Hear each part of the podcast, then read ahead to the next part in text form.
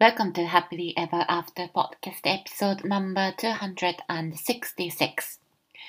今日のゲストは世界にたった一人の自分を大好きになる歩き方伝道師ウォーキングライフエヴァンジェリストモデルのひろえさんです。えまずですね、本当に華やかでとってもオーラのあるひろえさんのお姿をえぜひ皆さんにもご覧いただきたいので、ポッドキャストでお聞きいただいている方はぜひぜひ YouTube の方でえ動画もチェックしてみていただきたいと思います。え今回のお話、すごく印象的だったのが、ひろえさんがお話しされていたビジュアライゼーションの力です。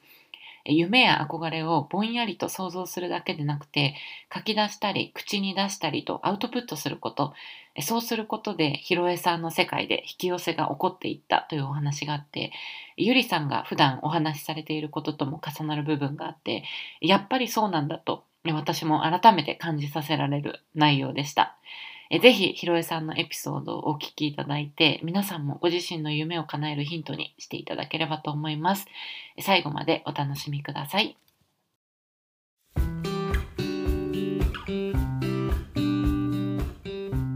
こんにちは。キャリアとビジネスのサクセスコーチ、ゆりです。私は使命や人生の目的とつながって自分の人生を最大限に充実させたいと思う女性のお手伝いをしています。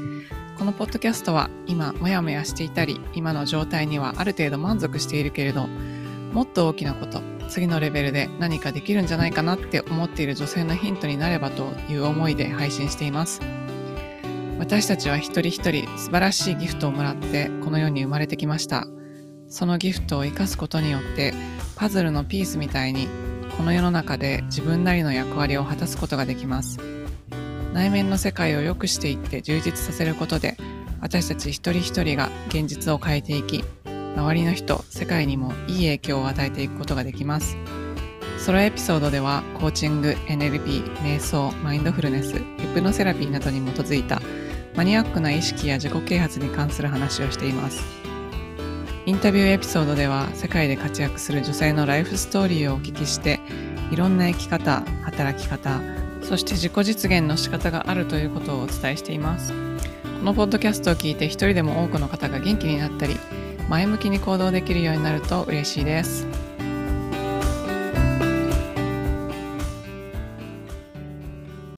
今日のゲストは、ウォーキングライフエヴァンジェリスト、ファッションモデルとしてご活躍されているひろえさんです。ひろえさんは25歳でモデルとしてデビューしましたが、コンプレックスで自信喪失してしまったそうです。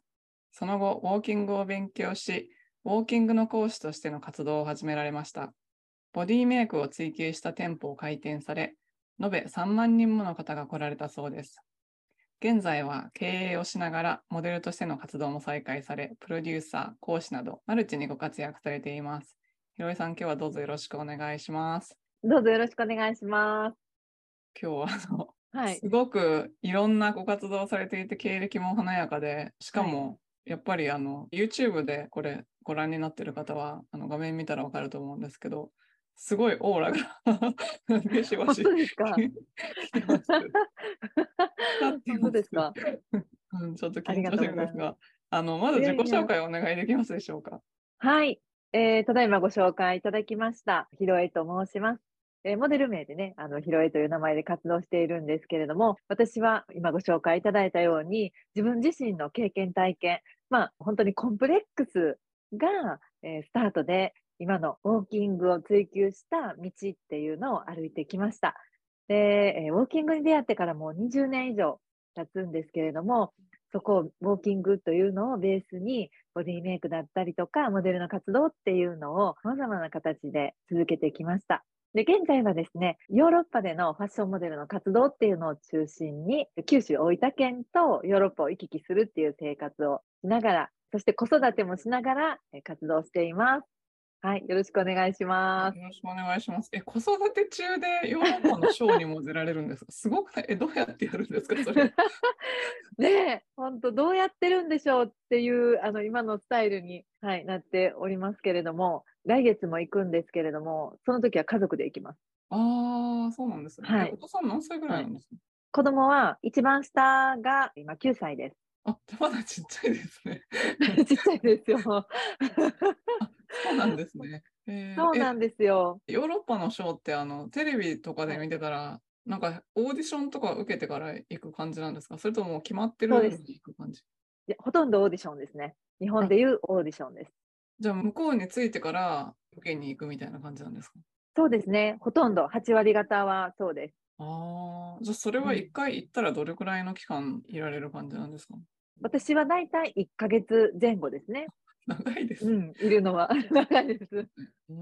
はい。え、じゃあ一番最初にモデル、25歳でモデルデビューっていうのは、これはモデル界では早い方なんですか？遅い方なんですか？どれくらいなんですか？いえいえもうすごく遅い方だと思います。ああ、そうなんうですね。ん、早い子はね、もう例えば子供の時から極端に言えばしてる人もいるし、大体、まあ、10代後半ぐらいからスタートしてる人が多い中で、やっぱ25歳って相当遅咲きですね。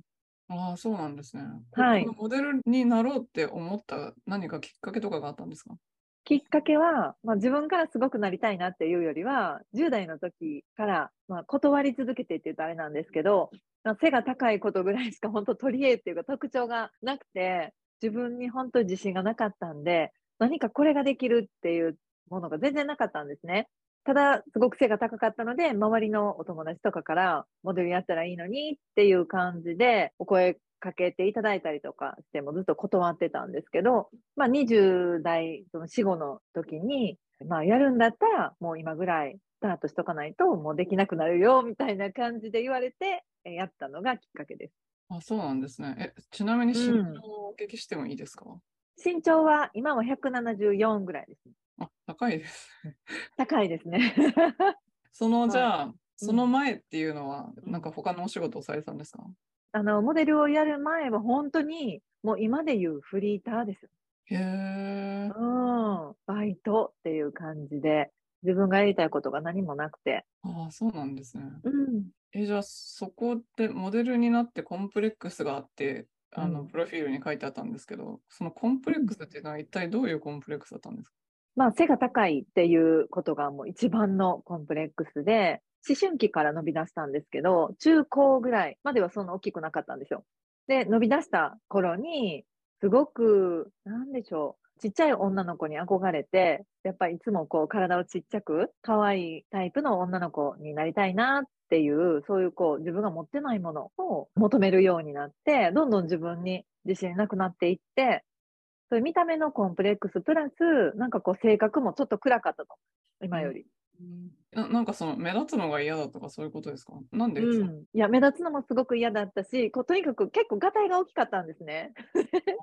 それがすごく嫌でしたね。ああでかいな。なとか言われたらすごい傷つくみたいな。174センチって、ヨーロッパのはいモデルさんってかなり大きい人多いですよね。ありますよ。いますいます。もう今は、あの、モデルやり出してからは、もっと高い方がいいなって、ようやく思うようになったんですけど、うん。あの、ヨーロッパのモデルさんはすごい高いですね。やっぱり180超えの人もたくさんいるし。そうですよね。うん。え、じゃあ、なんか、そのコンプレックスで一旦やめられたっていうのは、モデルの世界に入ったら身長ってあんまりみんな高いと思うんですけど、今度は何がコンプレックスだったんですか？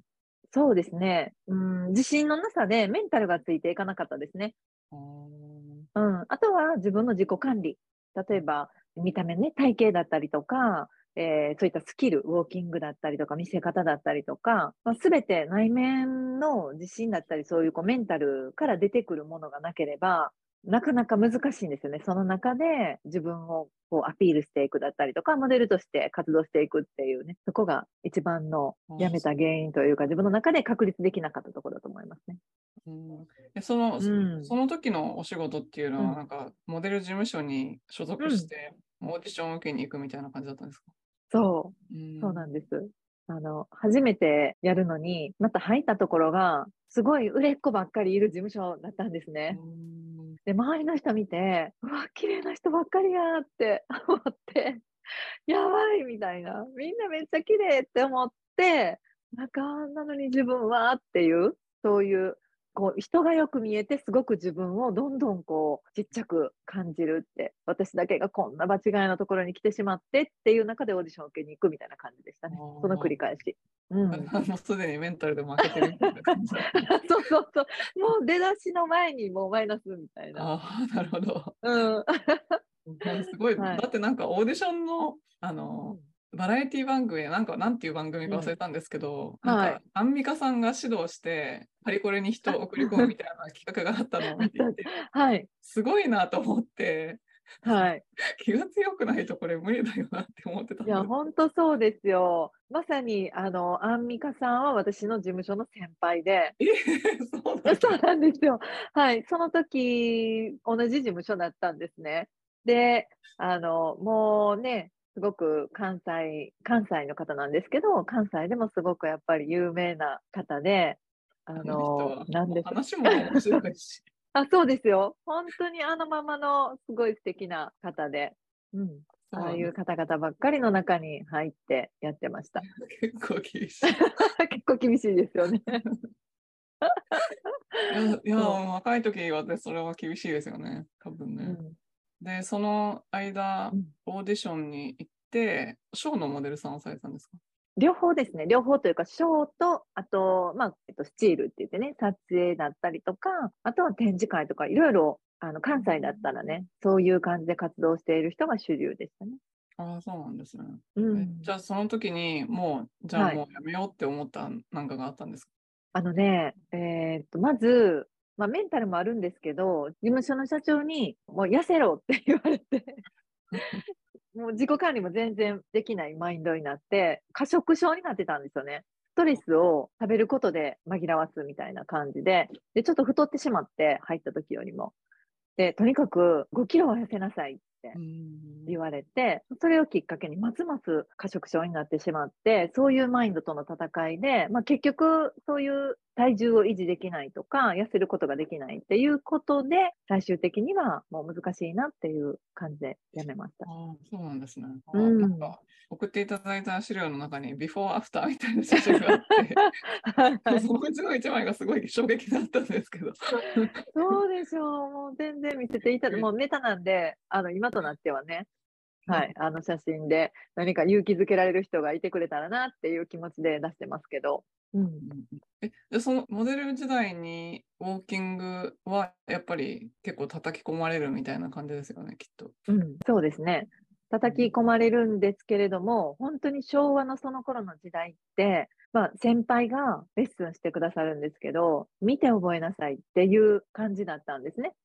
で、レッスンも受けれるんですけど、基本的なところっていうのが分かってないとなかなか難しいっていう世界で、私は本当に、あの、まあ、勘がいい子はね、パッパパって言われたらできるんですけど、私はこんな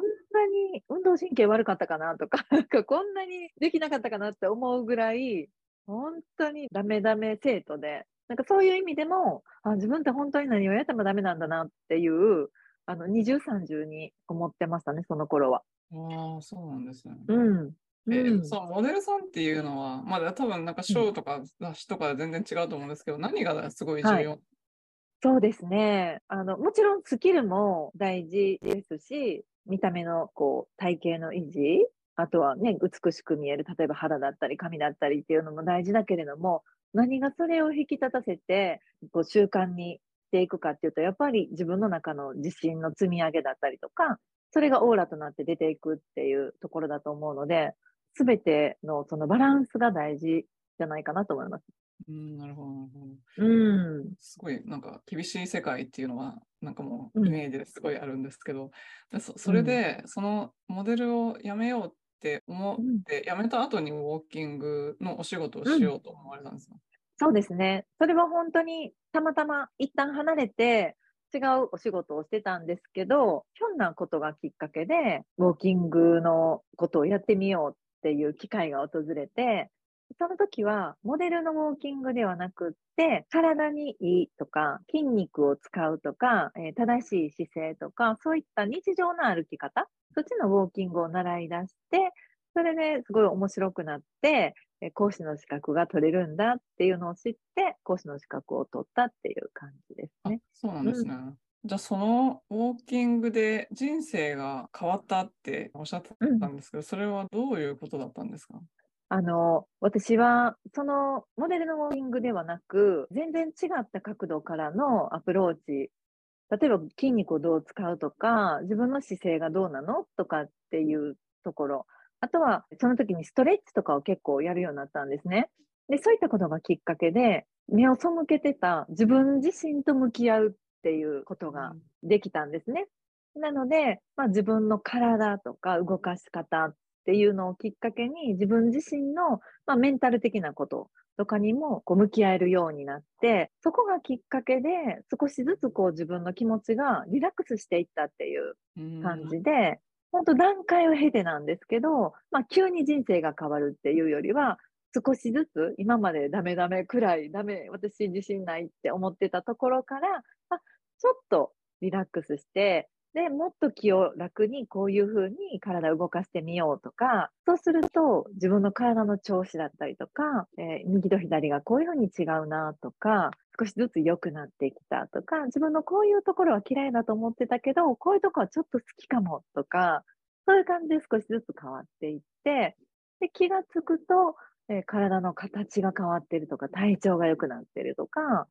そんな感じで、えー、長年を経てですね、あの、まあ、そこから講師の活動をするようになるんですけど、自分自身が変わったことをきっかけに、その良さを伝えたいって思って、それで、まあ、同じような悩みですね。例えば姿勢が良くないんですとか、自分に自信がないんですとか、体型を変えたい。例えば、横脚が気になるんですっていう方々が、えレッスンに来てくださるようになって、その時にそれを伝えたことで喜んでもらえるっていう、それがまた喜びになって、自分自身がやるだけじゃなくって、自分以外の人にもこう笑顔になってもらえるっていうね、そういうこう役に立てるっていうところで、うん、どんどんこう、まあ気がついたらそれを自信というのかなっていう感じで少しずつベースができてきて、で、お仕事を続けていくうちに、本当に出会いも自分自身も変わったので、出会いも変わって、お仕事も変わって、そして本当に気がついた人生が変わったなっていう感じですね。うん。えその、うん、ウォーキングは、えっと、スタジオを経営して教えられてたってことなんですか？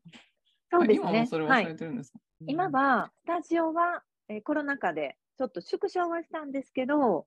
ウォーキングを教えるっていうのは、今は少しお休みしています。あの やっぱりこう自分の活動がヨーロッパになったので、ちょっと一回そこに集中しようっていうことで、まあ、長年やってきたんですけど、少し休憩をしています。うんそのスタジオをされてた時に、国民的美魔女コンテストってすごいな、う。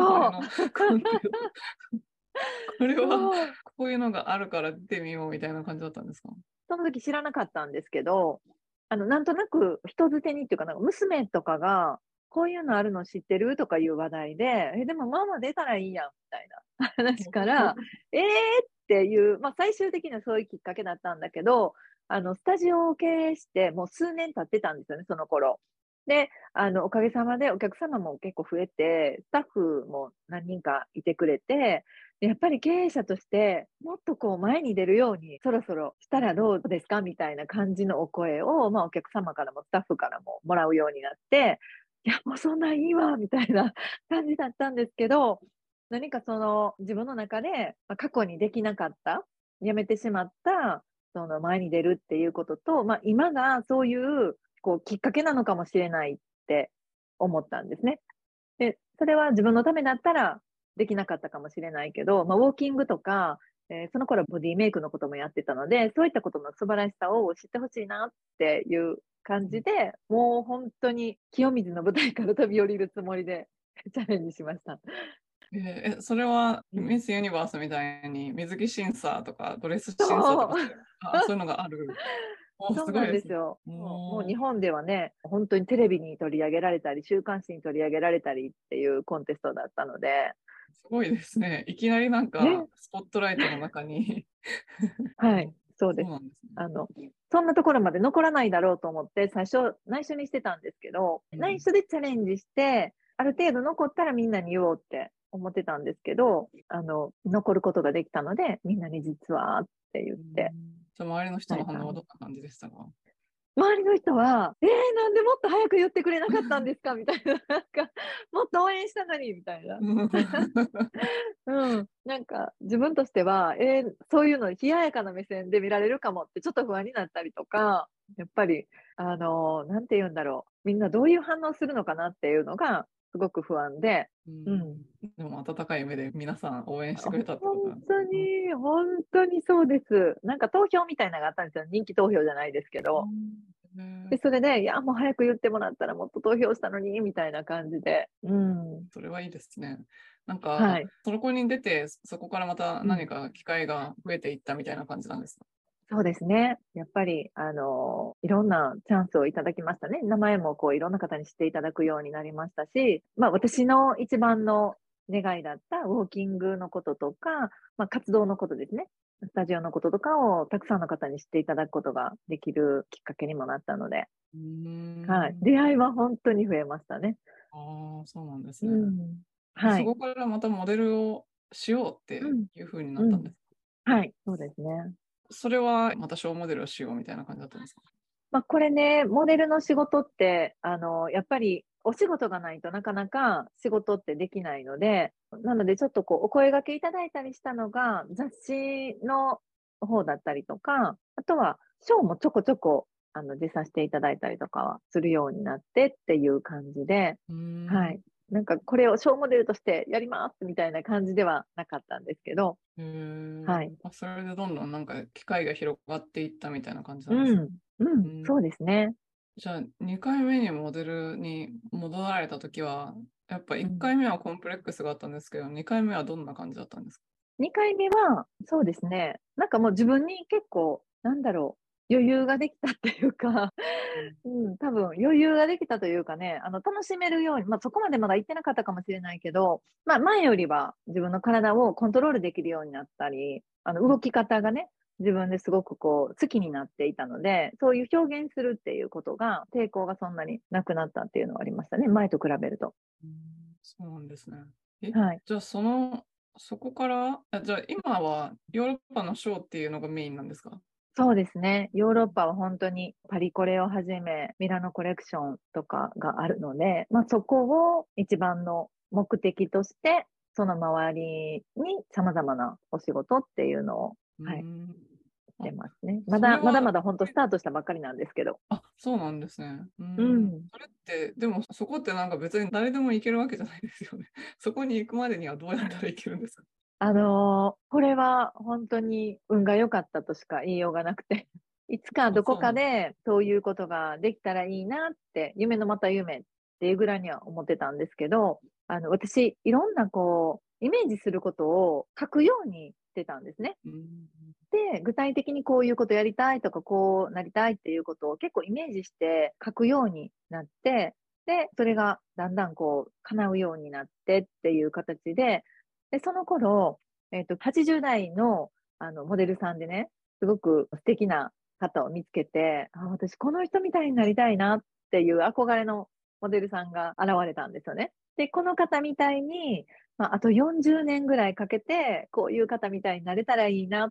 ていうふうに思っていて、その方の写真を使ってよくお話ししたりとかしてたんですね。で、その方本当に現役で、世界最高齢でそういうコレクションに出られてるスーパーモデルの方で、で、それをこう出して語るようになってから、どんどんなんかこう引き寄せが起こっていったっていう感じで、まあ何年かかけてなんですけど、いろんなチャンスをいただくようになって、で、あのコロナ禍でたまたまそういうお話をいただいて、ヨーロッパに行きませんかっていうことで。へえすごいですね。じゃあやっぱビジュアライゼーションの力がすごいんですね、きっと。そうだと思います。はい。じ。ゃあそのお仕事はどんな感じなんですか？その行って今ですか？ちょっとうん。全然知らない世界なのでちょっと教えていただけますか、うん。ヨーロッパ行ったらこんな感じなんですか、ヨーロッパ行ったら、そうですね、もう私の世代のアジア人ってもうゼロなんですね。うーん。うん、ゼロいないんで、あの、いても若い子、20代、30代の子たち、まあ、特にアジア人は少ないので、あの、いろんな国の若い子たちの中に混ざって、ポツンっているって感じですね。なんでここにいるんやろうみたいな感じのとこにポツンっていて、まあ周りはもちろん英語、フランス語、フランスはフランス語が多いので、まあ英語を話してる人も少ないっていう中にポツンと行って、とにかくがむしゃらに行動するっていう感じですね。うーんじゃあなんか何歳から何歳までのなんかデザイナーが何歳から何歳までって言ってるわけじゃなくて結構みんなバーって行ってオーディションしてもらうみたいな感じなんですか、あのーこの近年、ダイバーシティっていう言葉だったりとか、多様性っていうのが、やっぱりファッション業界の中では入ってきてると思うんですね。なので、あの、いろんな方いらっしゃるんですよ。まあ、すごく多いっていうわけじゃないんですけど、なので、基本的には、もういわゆるモデルさんっていう方がほとんど。で、その中に、例えばプラスサイズの方とか、身長がちょっと低め。今までだったら、えーショーのモデルはできないよねっていう身長の方だったりとか、っていう感じの方も中にはポツポツっていらっしゃる感じで、なので、まあその中で、プラス個性があって、君がいいよって言われたら、あの、まあ認めてもらえるという世界じゃないかなと思います。でもそれも個性って言ってもなんかベラベラ喋ってアピールとかそういう感じじゃないですよね。はい。あり方とかそういうことですよね。そうですね。まあ自分の魅力をどういうふうに見せるかっていうところだと思います。面白そうですけど、なんかそのお仕事の魅力っていうのはどういうところにありますか？うーん私は、なんか長年気づいたら、チャレンジすることがすごく好きになって、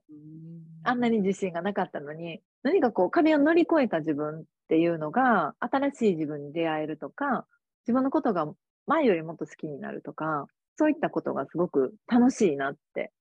思うようになって、なのでそこが醍醐味なのかなって、チャレンジすることがすごく楽しいですね。逆に大変なこととかありますか？大変なことは、まあ、体力、気力がいることですかね。はい。気力と体力を、こう、継続し続ける。うんなるほどうん。うんじゃあ、あの、多分これ皆さん聞きたいと思うんですけど、セルフケアとかでなんか気をつけてることとかありますか？これだけはっていうのがありますか？そうですね。私は、まあ、ストレスをためないこと。あとは、やっぱり歩き方ですね。私が一番大事にしてるのは、呼吸、姿勢、ウォーキングっていうこの3つなんですけど、ここを意識するっていうか、もう無意識にやってるんですけど、そこがなんかセルフケアみたいになってると思います。うーん、なるほど、なるほど。そうなんですね。はい。歩くのって本当に基本の動作だけど、そこあんまり意識しないですよね、普通。そうなんですよね。そこを意識することによって、まあ、全てが変わるうーんでいうぐらい変わるなって思ってるので、そこが一番の自分の中でまあバロメーターですね。そうなんですね。ありがとうございます。うんえっと、はいじゃあ、あの、なんか過去にブレイクスルーが、これはブレイクスルーだったなって、なんか思い当たることとかありますか？そういうのがあったら、こう前後でどう変わったかっていうのを教えていただきたいんですけど。ブレイクスルー、そうですね。いや、いっぱいあるんですけど。なので、まあ、近年で言うと、今までお話しした中以外のことで言うと、えーこのコロナ禍に移住したことはブレイクスルーでしたね。あ、そうなんですか？あ、コロナ禍に移住されたんですかそうなんです。ここはかなり、この近年で一番、もちろんヨーロッパにいたこともそうなんですけど、それ以外で言うと、関西、ずっと関西に移住しよしか、うんうと思ったんですか？それはたまたま、あの子供、あの真ん中の息子がたまたま九州で就職をする、それスポーツ選手なんですけど、え、でそうなんですですね。そうなんですよ。はい。野球選手なんですね。え？すごい。親子揃って勝負の世界に生きている。あ、そうなんですよ。そうなんで。す。で、うんまあ野球選手になる、なったよっていうタイミングで、まあアメリカでいうマイナーリーグみたいなとこなんですけど、一応まあプロの選手になったよっていうことで、まあ応援に行こうっていうので、通って応援行ってたんですけど、まあ、それをきっかけに、あの九州の自然の豊かさのね、魅力に取りつかれて、移住しようっていうことで移住をしました。すごいですね。息子さんもびっくり。びっくりびっくり、えー、みたいな。引っ越しすんの？みたいな。ああ、でもまあ、ひろえさんのお仕事は別に日本のどこに住んでいてもあまり関係ない感じなんです、そうです。ね。あの、コロナ禍に一気にそっちにライフシフトした感じですね。はい。そこまでは、あの、店舗もやっていたし、全部リアルでやっていたアカデミーとか、あとはなんかいろんなプロデュースとかも全部リアルでやってたので、なかなか理想としてはオンライン化したいなっそれでパソコン一台でどこでも暮らせるっていうお仕事のスタイルにしたいなって思いながらなかなかできなかったんですよね。それはコロナ禍で一気にもうそっちにシフトしようっていうことで、そうですよね。あ、なんか、そうそう。うんミスには、その統括ディレクターとかもされてたんですよね。はい。なんかそ、それもすごそうだなと。それもテレビで見たことあるんですけど、はい。それもすごい世界ですよね、きっと。そうですね。もうすごいあの楽しかったです。それも。なんか、バーってみんなで集まって、なんかはいいろんなことをいろんな人が教えるとかそういう感じなんですか？そうですね。そこを全部任せていただいて、まあ、統括プロデューサーっていう立ち位置で、す、べ、ての、まあ、ビューティーキャンプっていうんですけど、そういったこう、あの、ミスの子たちがファイナルのステージに行くまでに、えーこう、ちょっとふるいにかけられるんですね。で、その間に、えーミスユニバースとしてのスキルや、まあ、メンタルなどをこう身につけていくっていうキャンプっていう名のレッスンがあるんですよね。それを全部、えー様々な講師の方を招致してというかね、ううんあの、こういうビューティーキャンプにしようっていうのを全部決めて、まあ、もちろん私もあのレッスンに入るんですけど、そんな感じで。すごい面白そうですね、その仕事。面白かったですよ。は、はい新しい境地ですごくうん感動をいっぱいもらいました。そうなんですね。え、じゃあ、はい。えっと、今後どんな世界を作ってどんな役割を果たしていきたいっていうのはありますか？うん。私は今後自分の役割っていうのは、もっともっとこう自分自身の個性を生かして、えーやっぱ今は一旦人前に出ていくこと、モデルっていうお仕事を通じて出ていくことによって、過去の自分みたいに勇気がなかったり、自信がなかったり、チャンスがなかった人が何か私を見ることによって、あ、私もできるかもって思うような光だったりとか勇気をあの与えられるような存在になりたいなっていうことは一つ。それで、どういう世界を作っていきたいかというか、どういう世界になったらいいなって思ってるかっていうのは、皆さん一人一人がやっぱり自分らしさで輝く。うん必ずやっぱり自分の個性のこの宝っていうのを持ってると思うので、これを見つけて、えそれぞれが自分の役割で輝いていく。それが循環していくような社会になるような活動をしたいなって思ってます。うん。うんそれをね、私は自分の,、役割を通じてそういった、例えばイベントだったり活動だったりっていうのをやっていきたいなっていうのをもう一つライフワーク的にやっていきたいことですね。すねえ、じゃあうんそれを現役モデルとしてずっとやりながら、どっちもはいみたいな感じ。そうですね。はい。うん。いいですね。うんちょっとじゃあ今度、パリコレの映像とかを見る機会があったら探します。はい。えっと、じゃあ今、もやもやして悩んでる方で、これを聞いてる方いらっしゃると思うんですけど、そういう方にうん何かアドバイスがあったら教えていただけますか、そうですね。まず、考える、悩んでるとき、もやもやするときって考えてる時間とか、考えてることがすごく多いと思うんですね。で、とにかく体を動かすとか行動するっていうことをやってから考える。だったら考えようみたいな感じで、一旦気持ちを切り替えて、まず何か行動してみるとか、うーん何をしたらいいかわからないときはちょっと体を動かしてみるっていうことをすると、あの、やっぱり行動していくと変わっていくきっかけになると思うんですよね。で、考えてばっかりだと、やっぱり何も生まれないと思うので、まあ、もし変わりたいなって思うのであれば、うん、あの、私自身も全部もちろんうまくいってるわけじゃなくって、今でも10個やって1つうまくいったらいいなぐらいの感覚でやってるんですね。だから、あの、失敗しても誰も気にしてないし、そこは、あの、とにかく行動をとにかくするっていう習慣をつけていくっていう。うん。そうすると自分自身で何か見えてくるものがあるし、だんだん自分のことをね、好きになったり、自信持っていけるようになると思うので、まあ、私も現在進行形なんですけど、そういったチャレンジできる環境が増えていったらいいなっていうのを思いますね。うん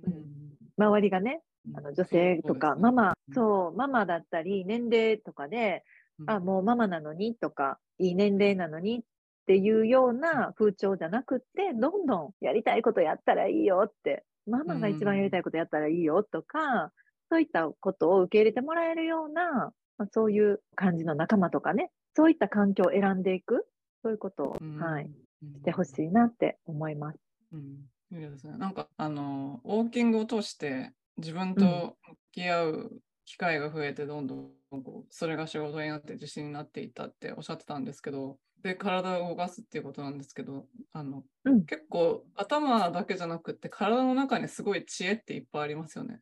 なんか体の知性っていうか。あると思います。うん。つながってると思うんですよね。だから、頭の中に知恵があることを体を動かすことによって、あ、考えてたことができたとか、うんうんで、考えてるだけじゃなくて実際こう動かせたっていうのもそうだし、それが自信につながっていくので、なんか、例えば、ふと走ったりしてみたときに、あれ？思うように体動かないってすごく自信なくなるじゃないですか。年齢を感じるというか、うんなんか自分が思ってるより、すごくこう、老化してるって感じる一つじゃないですか。思ったように体を動かせないっていうね。で、ここを思ったように体が動かせるっていう風につなげておくと、すごくこうメンタルにもすごくいいので、それは難しいことしなくていいと思うんですけど、簡単なこと、例えばストレッチするとか散歩するとか、ウォーキングするとか、ね、あの簡単な運動をするとか、そんなことでいいと思うんですけど、それをやるとすごくいいなって思います。うんうん、なんかあの娘が出産した後ハイヒールが履けなくなってうん。であの全くなくなって体幹があの筋肉がはい。で、はいあのその時にバレエを習いに行ったんですけどそのバレエをやってた時に、すっごいめっちゃ頭使いましたうん。うん。なんか筋肉こんなとこに筋肉あるの？みたいなのをこう分離して動かしていくじゃないですかはい。なんかそれはすごい、なんだろう、ストレス解消にもなったし、なんかメンタル保つのにすごい役に立ってたなって今考えて思います。なんかコロナでなくなっちゃったんですけど、そのレッスンが。うんそうですね。あの運動することって本当にいいと思います。でそれをきっかけに自分を見つめて、さらにこう、例えば、あじゃあもっと綺麗でいたいなとか、健康とか、そういうメンタルだけじゃなくって、次は見た目もっていう、そこにつながると思うんで、うんうんうんはいありがとうございます。じゃはいあ、あ。の、おすすめの本があったら教えていただけますか？そうですね。私、あの、最近読み出したんですけど、ものすごくいいなって今思ってるのは、あの、アナスタシアっていう本なんですけど、小説ですか、えー小説なんですか？あの、実際にあった物語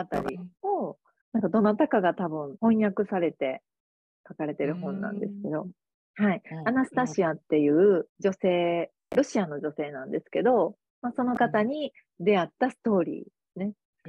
それが、えーっと、8巻か10巻ぐらいまであって、ある、私まだ2冊目読んでるんですけど、はい。前からすごい聞いてて読みたかった本なんですけど、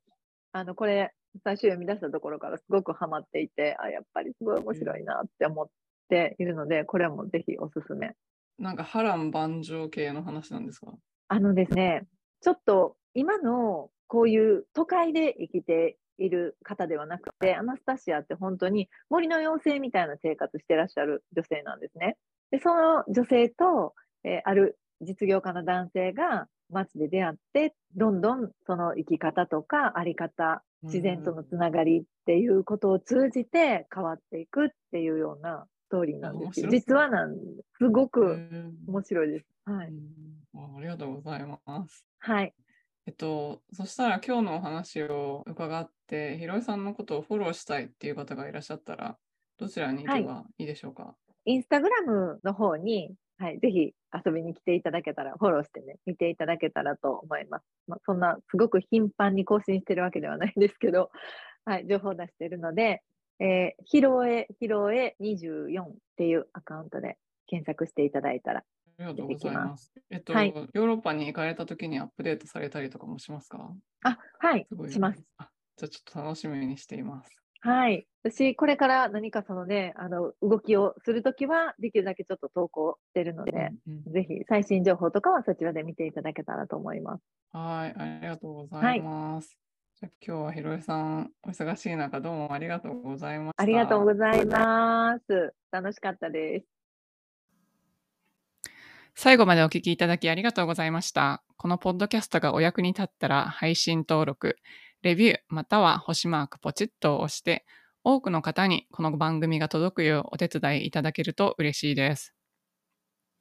今よりもっと高いレベルの自分になって行動できるようなコーチングセッションに興味のある方は、ショーノートのリンクから体験セッションにお越しください。また、現在、もやもやからやりがいを見つける20の質問ワークシートをプレゼントしています。今の自分のお仕事よりも、もしかしたらもっと自分が貢献できたり、やりがいを感じたりできるお仕事があるんじゃないかなと思っている方、そういう思いがあるなら、あなたのこれからの使命は別のところにあるのかもしれません。そのヒントを見つけるために、ぜひワークブックをご活用ください。プレゼントを受け取るリンクもショーノートにあるので、チェックしてみてくださいね。